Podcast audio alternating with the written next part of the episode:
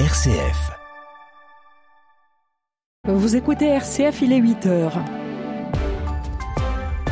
Les dernières infos avec vous, Pauline de Torsiac.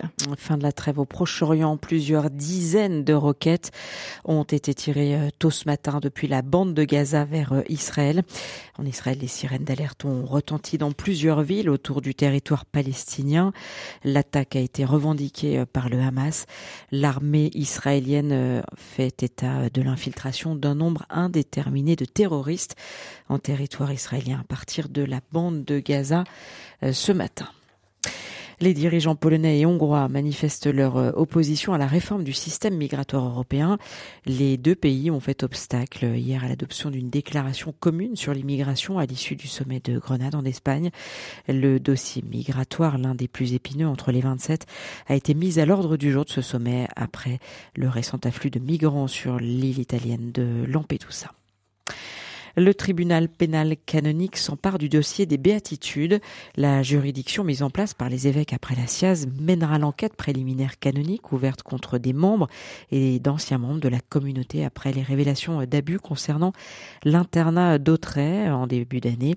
Dans cette affaire, le tribunal a reçu canoniquement mandat des diocèses d'Albi, de Saint-Dié et de Toulouse avec le concours du diocèse de Fréjus-Toulon afin de reprendre ce dossier. La SNCF a dévoilé hier le TGV M, le train du futur. Ce TGV nouvelle génération, conçu par Alstom, roulera comme ses prédécesseurs à 320 km heure, mais il sera euh, plus sobre en énergie et en bilan carbone. Il pourra également euh, transporter plus de voyageurs, une centaine de passagers euh, en plus que les rames actuelles. Une mise en service d'abord prévue pour les JO de Paris en 2024 a été finalement reportée à 2025. Le parti Renaissance fait sa rentrée politique ce week-end à Bordeaux. La présidente de la Commission européenne, Ursula von der Leyen, a été conviée pour lancer la campagne européenne du parti présidentiel. Elisabeth Borne, François Bayrou, Édouard Philippe et près de 2000 sympathisants sont également attendus à Bordeaux pour ce rendez-vous politique de rentrée. Le calendrier est enfin fixé. Le projet de loi sur la fin de vie, qui pourrait ouvrir la voie à une aide active à mourir, sera finalement présenté en décembre au Conseil des ministres.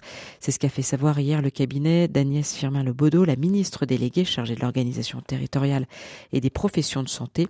Emmanuel Macron a quant à lui euh, reçu le pré-projet de loi avant euh, la fin de l'été.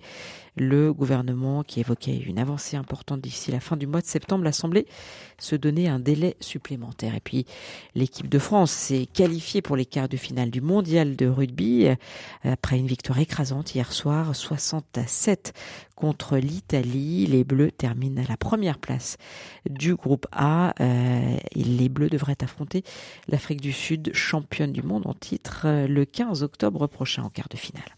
Merci Pauline. À 8h30 sur RCF, Pierre-Hugues Dubois recevra euh, Hélène Noisette, professeure au Centre Sèvres. Elle reviendra euh, sur l'Audate Deum, l'exhortation apostolique euh, du pape François sur la crise climatique.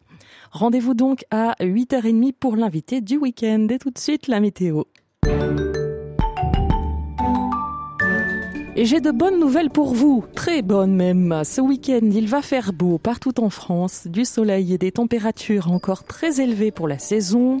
Euh, il fera 21 à Metz, 22 à Lille, Belfort et Brest, 23 à Lyon et Auxerre, 24 euh, à Tours, 25 à Marseille, Rennes, Gap et Ajaccio, 26 à Bordeaux, 27 à Limoges. Demain, grand beau temps également, profitez-en bien.